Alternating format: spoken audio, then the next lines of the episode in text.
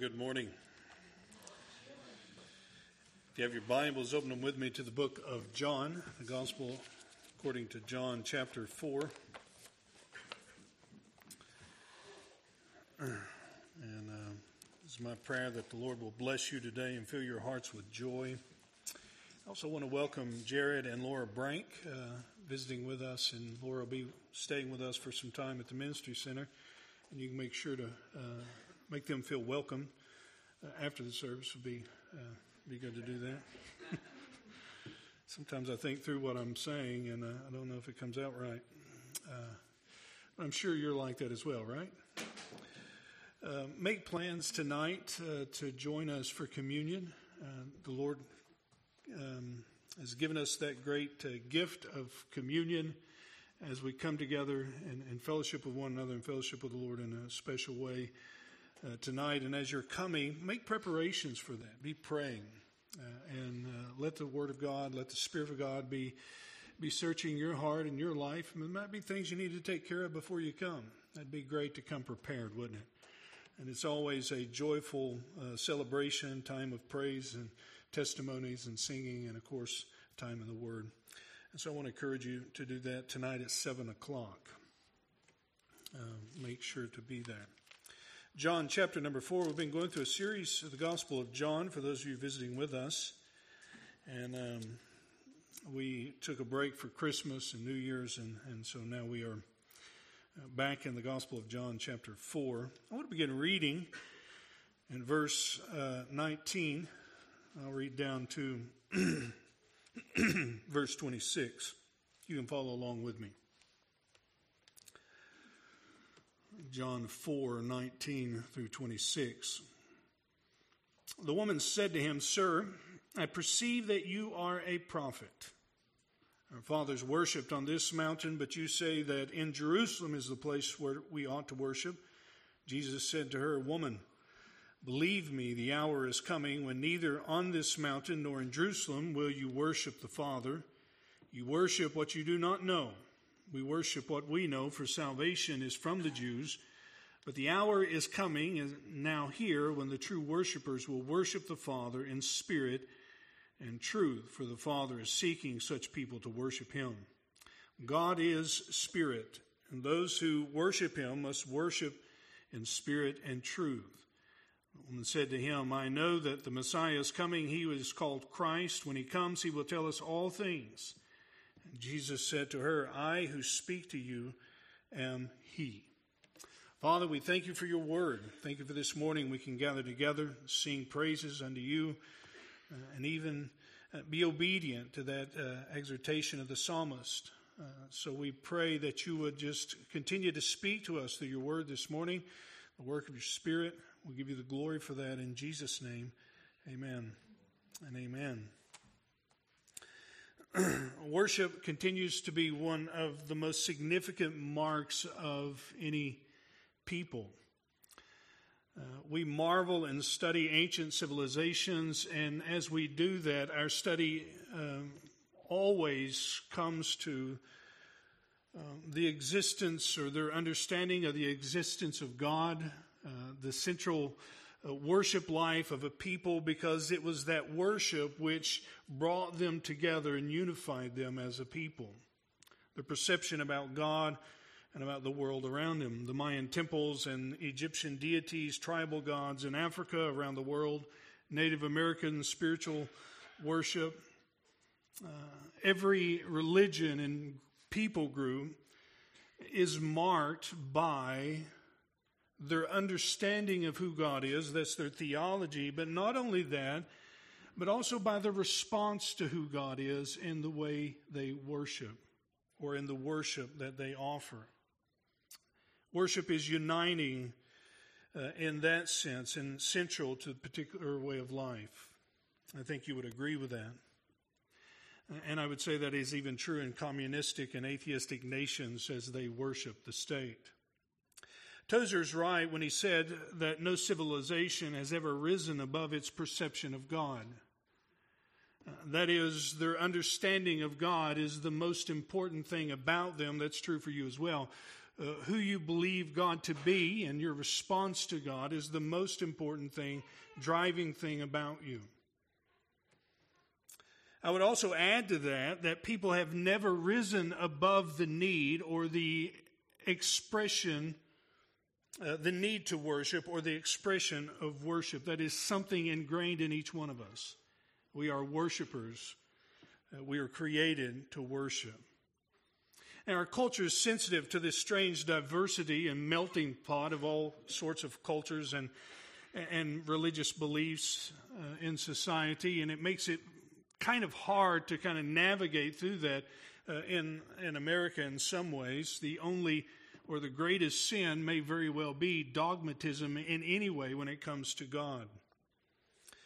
Uh, I was reading an article of an ordained Methodist minister that serves in the Congress, um, opening up Congress in January of 21 with a prayer which he ended by saying, And dare I ask, O Lord, peace even in this chamber now and evermore. We ask it in the name of the monotheistic God, Brahma, and God known by many names, by many different faiths, Amen, and a woman. Uh, such uh, of a statement is absurd in and of itself, even with the fact of amen and a woman. Uh, rightly so, amen just says, so be it, Lord. Uh, but you see this kind of confusion when it comes to the reality of worship. And it, it undermines, it misses the complexity of what it means to believe in God and what it means to know how to respond to God. In fact, what we find as we look across the board among different religions that there is a conflict in worship. It not only unifies us as a people, as a civilization, but it also it also divides us. And it divides us sometimes in great and dangerous ways. You find that even in our text this morning. So why so many outlets? We are created to worship, and why are there's so many outlets or so many expressions, so many deities, so many different ways in which people understand God and and how to respond to him. And I think Romans 1 helps us. You can turn there with me. Romans 1. Just turn left or turn right. Yeah, that's right. I turned left. Don't go left. That's the wrong way. Romans 1. And really, the whole first chapter captures this, uh, beginning in verse number 18. Uh, and we'll just read through some of this. Beginning in verse 18. For the wrath of God is revealed from heaven against all ungodliness and unrighteousness of men, who by their unrighteousness suppress the truth. For what can be known about God is plain to them. That's worth underlining in your own Bible, maybe not the Pew Bible, but yours. But God has shown it to them for the invisible attributes, namely his eternal power and divine nature, has been clearly perceived ever since the creation of the world and the things that have been made, so that they are without excuse. For although they knew God, they did not honor him as God, nor give thanks to him, but they became futile in their thinking, and their foolish hearts were darkened. Claiming to be wise, they became fools, and they exchanged the glory of the immortal God for images resembling mortal man, birds and animals, and creeping things. It is not that humanity's rejected the idea of God. And I know there is a group within our culture and, and within the world that, that claims there is no God and God is dead, following the, the path of Nietzsche. But even that, they put their hope and their trust, they put what they need from God in humanity. So all they've done is what everyone else has done, and they've exchanged God. So it's not ultimately rejecting the idea of God that is our problem. We find all these outlets. It is the fact that we've exchanged the glory of God for something else. And the Old Testament was trees and rocks and stones and imaginations. It was a combination of animals and man and all sorts of things like that. It was moon and stars and demons and, and angels and all the other things that we find throughout the Old Testament in many places in the world. In our culture, in America, it is sex and money and power. It is prestige. It is spiritualism. It is political parties. And the list goes on and on. We've exchanged. We are at, at, at our very heart, at our very core, worshipers, and yet we've exchanged God. We've rejected Him and we've replaced Him for something else. And it has had a lasting impact on our lives. In fact, it, just as we have distorted the image of God, that thing which we were, worship, that thing which we call God, is continually distorting us as image bearers of God. In his book on missions, Piper asserts that the whole goal of missions is the restoration of the worship of God. I think he's right. He says missions exist because worship doesn't. By that, he's not saying that we're not worshiping. We are worshiping. We're claiming and, and boasting and exalting in something. It's just we're not boasting and exalting in God, the one who all worship is due, our Creator. And so he says that is the reason mission exists. Well, it is a subject that we find ourselves here in John chapter number 4 between Jesus and the Samaritan woman at the well. And just to get our feet under us, just to give a reminder of where we're at and, and, and a little bit of what's going on in the, in the narrative, uh, Jesus has asserted at the beginning of chapter number four that he needed, he must go through Samaria. He must be about the Father's business. And as he comes there, he breaks all prejudice and social norms by asking this Samaritan woman uh, for a drink of water. The woman responds to him with a little bit of a, uh, some say with a little bit of, uh, I don't know, a little attitude, I guess, that happens. And said, What are you doing asking me for a drink of water? You're a Jew. I'm unclean. Why would you ask me for a drink of water? And a woman, on top of that, you can read some of the history of that yourselves. And so Jesus goes forward, not just asking the woman for a drink of water, but he offers to her uh, this soul quenching, uh, life giving water that would well up in her everlasting life. We see that here in verse number 14. He, he says, If you knew who I was, you would ask me for a drink of water, and I would give you living water. Verse number 10. The woman says to him, um, Well, you don't have anything to draw with. You're asking me for something to drink. You don't even have a cup uh, where are you getting it from? And Jesus says, well, your water is, uh, is just temporary and it's just not going to last. You're going to have to keep coming, coming, and coming. Verse number 14. But whoever drinks of the water that I give him, I will give him, will never thirst again. The water that I will give him will become in him a spring of water welling up to eternal life. Jesus looks at this woman and says, If you ask of me, I will give you the Holy Spirit, which gives life. That's what he's saying to her.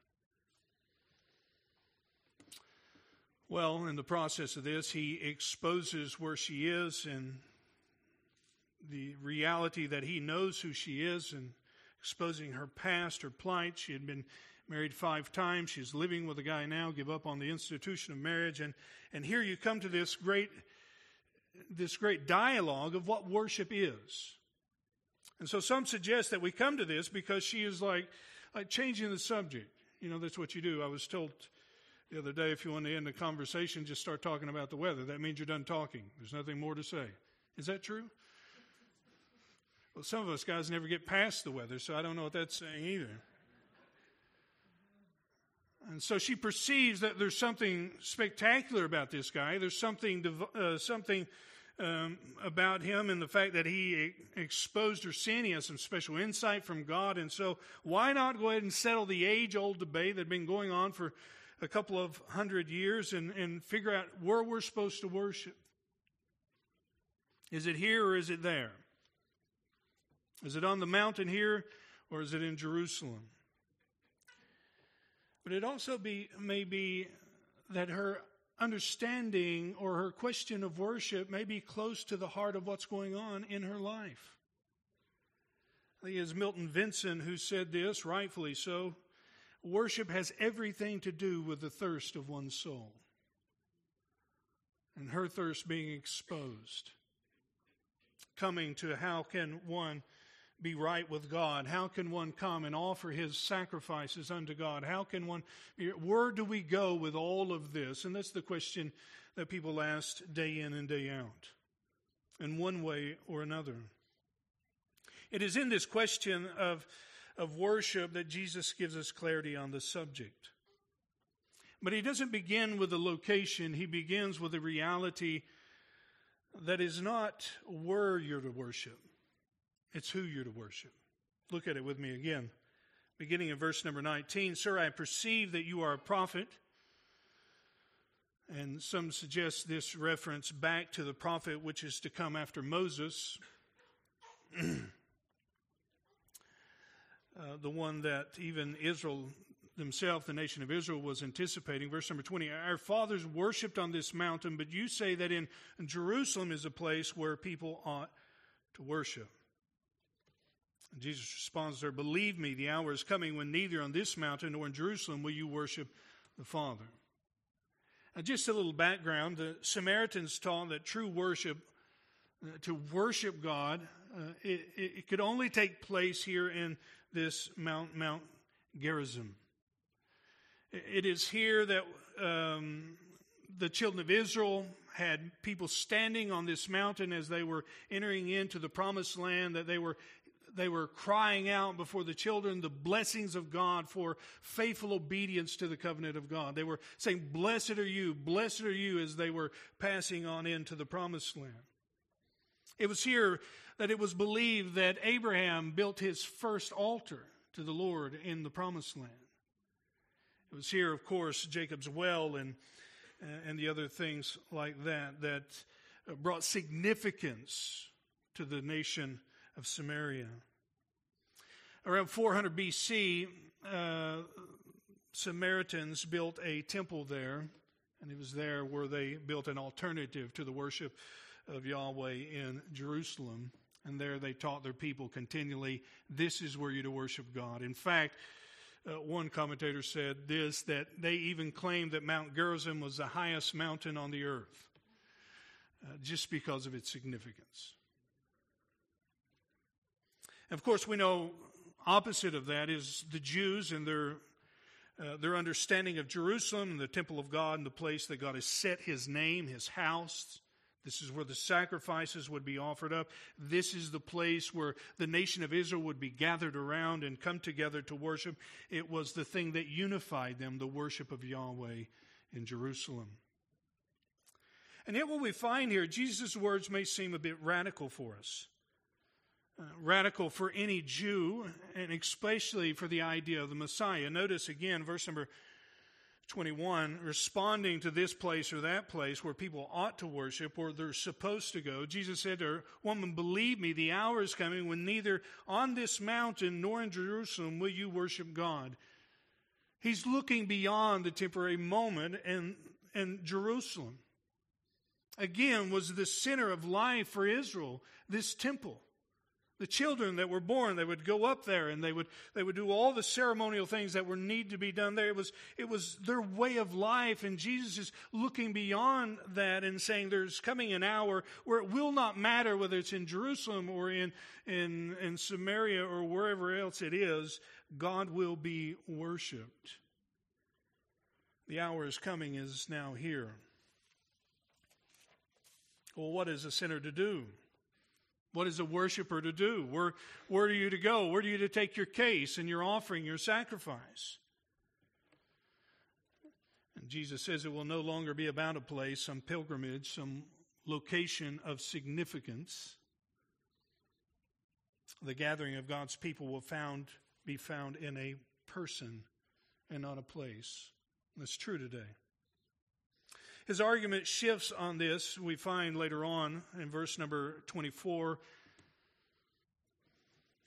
reminding us that God is spirit. He does not have a physical body. He does not exist in with arms and legs bound to a particular space and time. You and I do. That's how we're made. You, you exist, you live, you, the essence of your being exists in one particular place, in the seat that you're at right now at this moment. You're not somewhere else. Now, your mind may be somewhere else at this very moment, but you exist in the moment right here and now. That is not true about God. God is spirit, He is omnipresent in the same proportion in every place, if we could say that. Now, to put it another way, He is no more present in Jerusalem than He is in New York City in the middle of it in Times Square. He is all places at all times. Solomon reminded us of this when he dedicated the temple in 2 Chronicles 6:18 when he says, "But will God indeed dwell with man on earth?" Now consider what he says true about God. Behold, heaven and the highest heavens cannot contain you. How much less this house that I have built? Thought about the, the, the magnitude of who God is? It says, the highest of heavens, heavens cannot contain you. How can this house contain you? Or Isaiah 66, 1 and 2. Thus says the Lord, Heaven is my throne, and earth is my footstool. What is this house that you have built for me, and what is the place of my rest? All these things my hand has made, so all these things come to be, declares the Lord. But this is the thing to whom I will look, he who is humble and contrite in spirit and trembles at my word. you can imagine earth as a footstool. I had coffee at Ed and Faith's house this week, and they have a footstool there, and you can put your foot on it. And God says, That's earth to me. And think about how big he is, how great the grandeur of God. Think about it in the, in the lens of the proportion which the Bible gives us over and over again. There is no one like him, nothing like him. And Jesus is saying he will fill the earth. The knowledge of the Lord will fill the earth. That's what he's trying to communicate. The time is coming, and, it, and it's coming with a promise that not only will the Jews worship him, not just in Jerusalem, but you, and the you here in John 4 is plural, you Samaritans, and you, the nations, will worship him. To the ends of the earth, the knowledge of God will go. it's not to say that the temple didn't serve its purpose. We know that. And he does that by affirming one, a reminder that the Samaritans' worship was ignorant and wrong. Does that seem harsh? It's bold, but it's true, isn't it? Jesus said to her, Believe me, the hour is coming neither on this mountain nor in Jerusalem will you worship the Father. You worship what you do not know.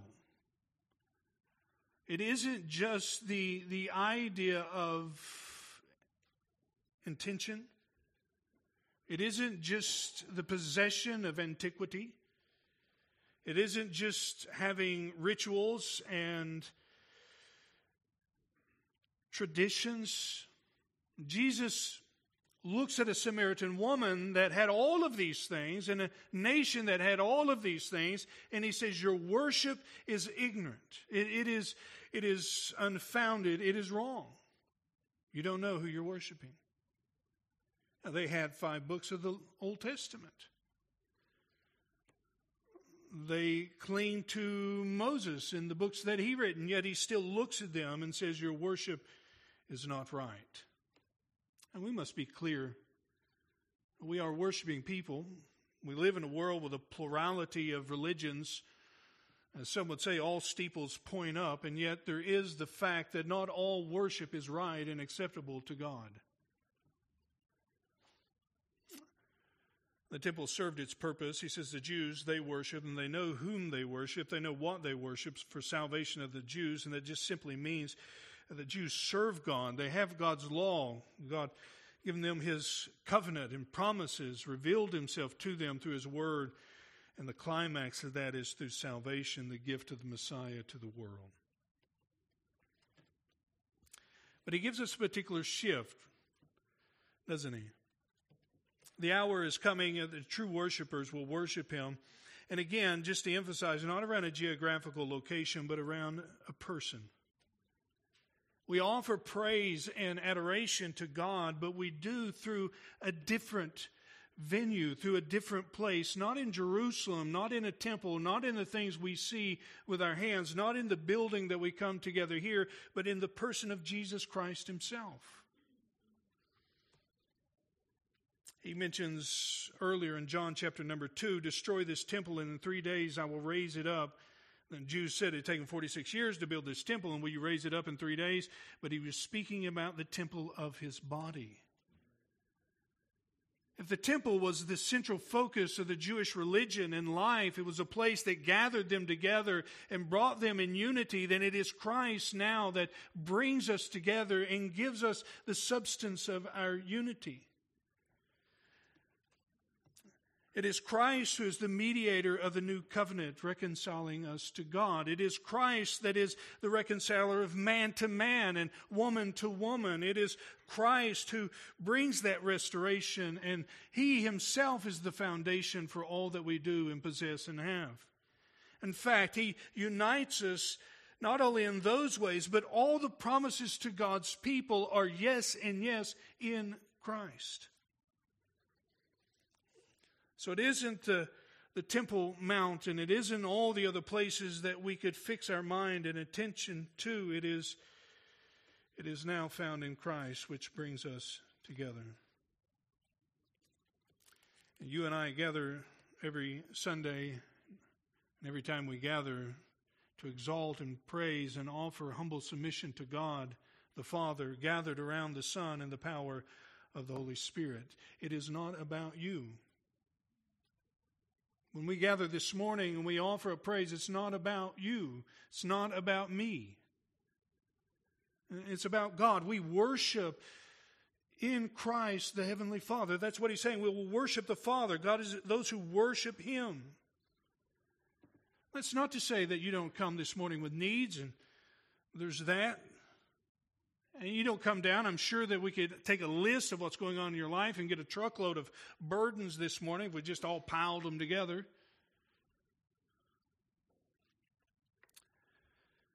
You add to that the perception of worship, which is just mainly singing.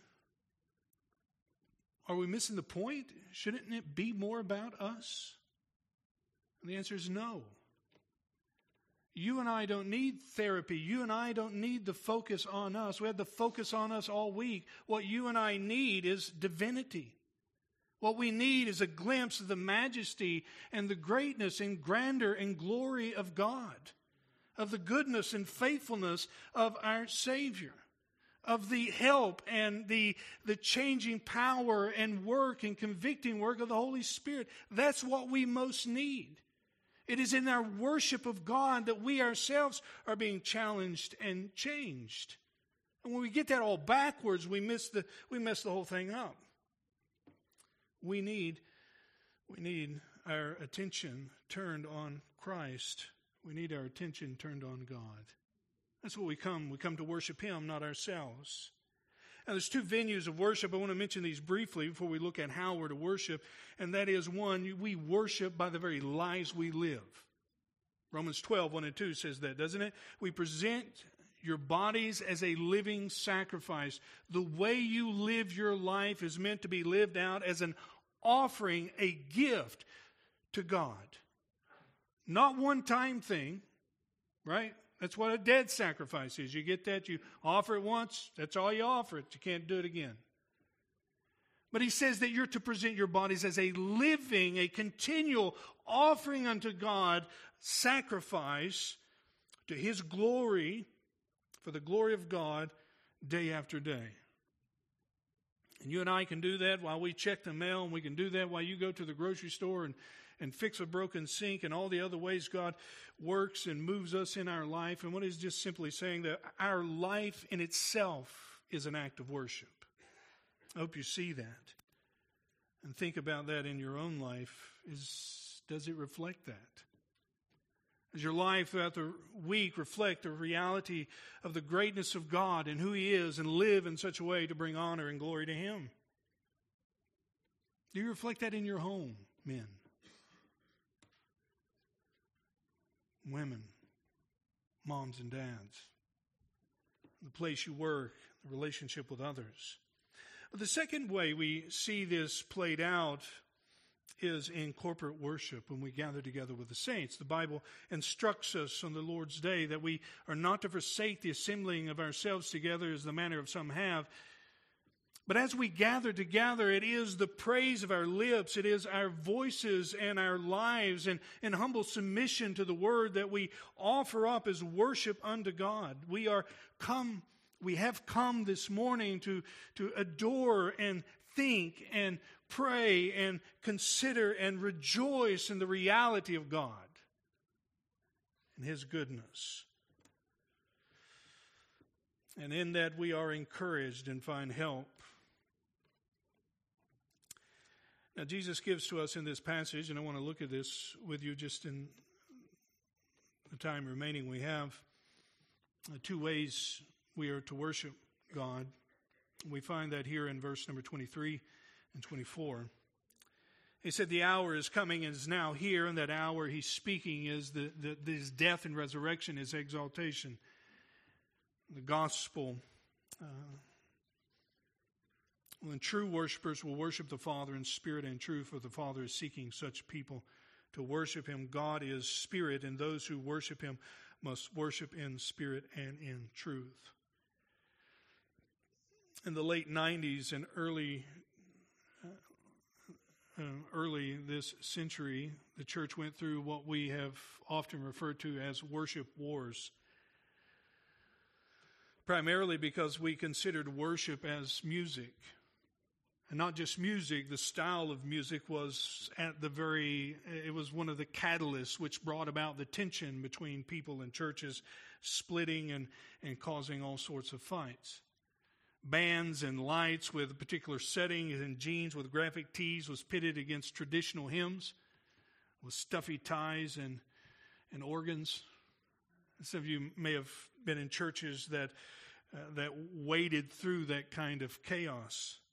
Choirs and solos were seen as traditional churches, or in traditional churches, as a mark of true spirituality, while drums and new lyrics were close to anathema let it be accursed. Well, most of what went on in that debate and goes on with that debate today is more of preference than anything else. It is more of your style, more of what you like, more of your concept rather than clear teaching of Scripture. Uh, newer contemporary music styles and worship bands or praise bands were promoting authentic worship with uh, in with the times and lyrics that everyone could understand and hum along to and a more lively presentation a more spiritual experience versus the dry old dusty books called our hymnals and all of it just battling uh, back and forth And now, I have my preferences and you have your preferences, and I'll just go back and say what I said earlier. It's not about you and it's not about me. Our concern ought to be what glorifies and honors God. In the act of worship, what is it that God wants? What is it that should mark us? What should underlie everything that we do? And Jesus gives that in two aspects. First, he says we must, true worshipers, if they're to worship the Father, will worship in spirit. Spirit, we must first see that, that no worship that you can offer up today is acceptable unto God apart from the awakening, the regenerating, life giving work of the Holy Spirit. Without God's saving grace in your life, no worship that you offer up will be acceptable. I think this is mentioned in John 3:16 that which is born of flesh is flesh and that which is born of spirit or 3:6 that which is born of spirit is spirit. And in those of you that carry an NIV Bible, that is the way they interpret this by capitalizing spirit with a capital S. Worship, true worship to the Father ought to be offered up, empowered, and through the Holy Spirit at work in our life. And yet others look at this, agreeing with that assessment, but look at what Jesus is saying here is that true worship is more than just formal ritualism. It is more than just going through the motions of getting up, offering a prayer, giving announcements, singing three songs, reading scripture, hearing a sermon, and finally getting to go home. And calling that worship. It's more than just going through liturgy for churches that go through liturgical uh, seasons and all the process of that. It is first, worship is first inward. There's an outward manifestation of worship which may vary from person to person. In fact, most of us, we don't know what to do with our hands. A show of hands if you're that way. So you do know what to do with your hands, right? But you know, I've seen it. I've sat up here not knowing what to do with mine. I'm clapping sort of a little bit, and it says, clap your hands, and so I stop. It's because of my awkwardness. And because I know you're not clapping either, and I don't want to stand out. So there's different manifestations, different outward realities of worship, a way, a way it comes out in some ways, but uh, some of us are cry, some of us will shout, some of us raise our hands, some of us clap, some of us uh, weep, some of us just say with, with, in our hearts, "Thank you, Lord." And uh, there's different ways it manifests itself, but at, at its essence, worship is is from the heart. It's an inward act. It is an inward treasuring of God. It's an inward view of God which lifts our heart. That's, that's where worship begins. We cannot worship God just going through the motions. It's not emotionless, just saying the words on the screen just because that's what we are supposed to do. And some of us don't even do that, if we're honest. I don't know you who you are because I stand up front. But Jesus rebukes the people of his day, doesn't he? When he says in Matthew 15, 8 and 9, the people honors me with their lips, but their heart is far from me. In vain do they worship me, teaching doctrines uh, teaching as doctrines the commandments of men. They are going through the motions. They have all the right things. They have good stuff. But at the end of the day, it is not me that they're worshiping.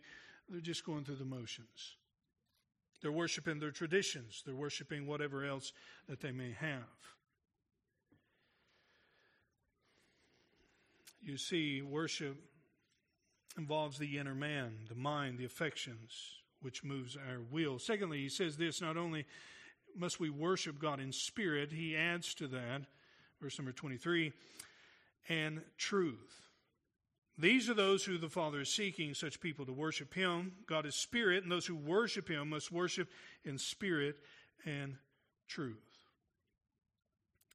Lights and fog and music genre is not worship. There, I said it.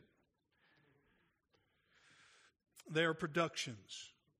They set a mood. They create a space or an environment, an atmosphere, but they are not worship. It's not what worship is. An organ and piano and violin and all those things, in and of themselves, is not worship. Sometimes last year, uh, during one of the weekend shows down the road here, uh, the, the, the group, guys and girls, began singing a, uh, a volley of Beatles songs. You should have seen the whole place went wild. I mean, it was crazy. I thought they were going to storm the stage and all that stuff. And what you've seen was amazing as I was sitting there thinking why they didn't pick I Am the Wolf Man or something like that, uh, or I Am a Walrus or whatever he sang. If you know what that song means, maybe tell me afterwards.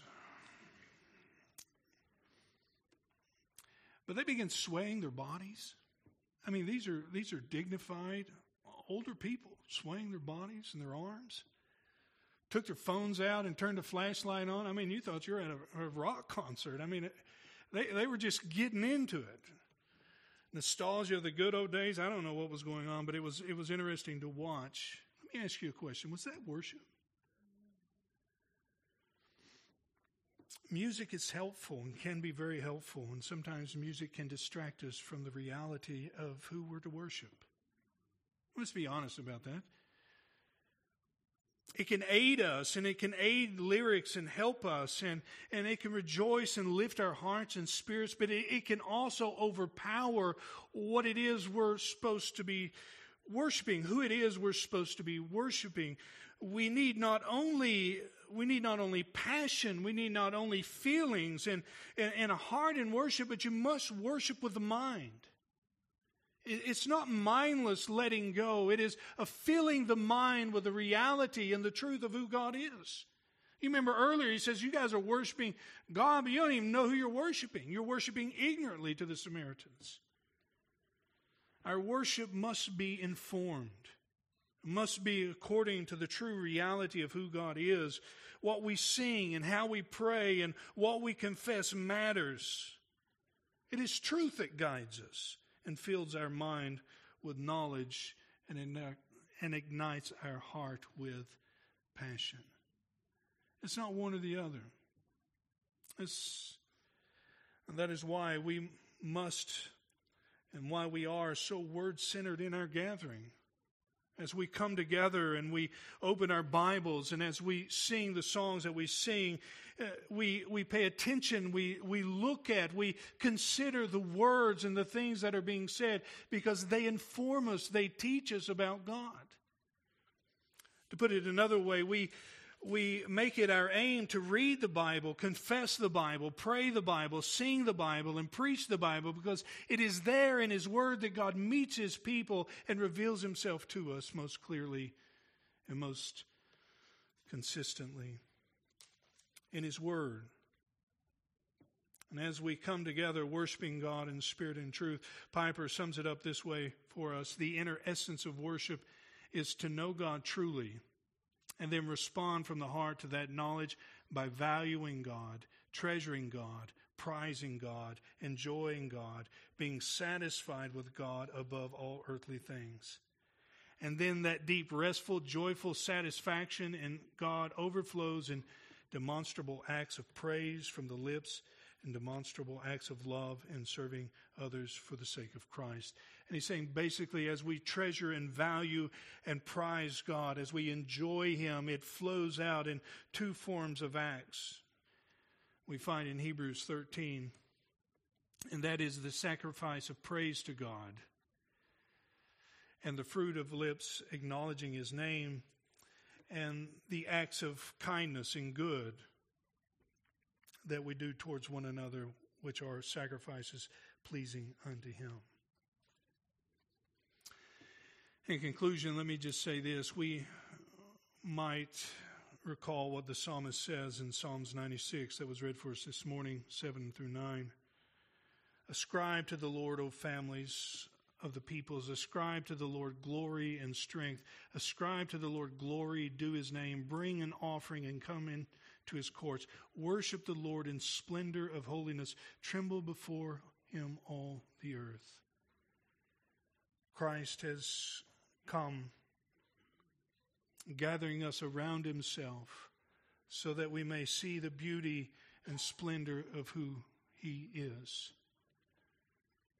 And in just like when we worship those distorted image of God, and they distort us. So when we worship the true image of God found in Jesus Christ, it changes us from one degree of glory to another, restoring the image of God in us, making who making us who we ought to be. Now I know, and I don't take it for granted, this might sound very odd to some of you. And yet, this is the kind of worship the Father is seeking. This is the kind of worshipers the Father is seeking. These are the kind of worshipers Jesus is making, as he is doing with this woman in Samaria. But you know, every one of us in here at one point in our life was led astray by our passions, worshiping our pleasures, something else other than God, but through His goodness and His grace, He has saved us from that kind of futility. And that is the offer of the gospel, turning away from futility, turning away from the, the distorted understanding and view of God, which we give our adoration and praise and in all the forms that it demands of us to turning to God, who has revealed himself in the person of Jesus Christ. And maybe you've come here this morning with that distorted view of God And I would just encourage you seek Christ. Turn to Him and let go of those things which will kill you, which destroy you.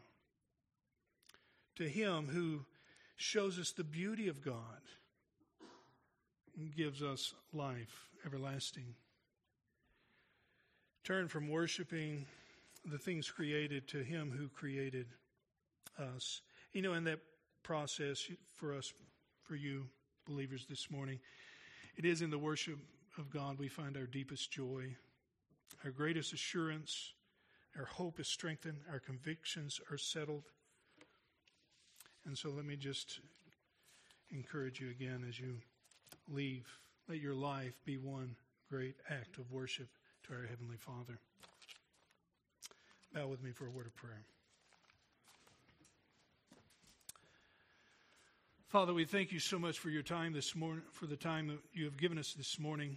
Thank you for your word.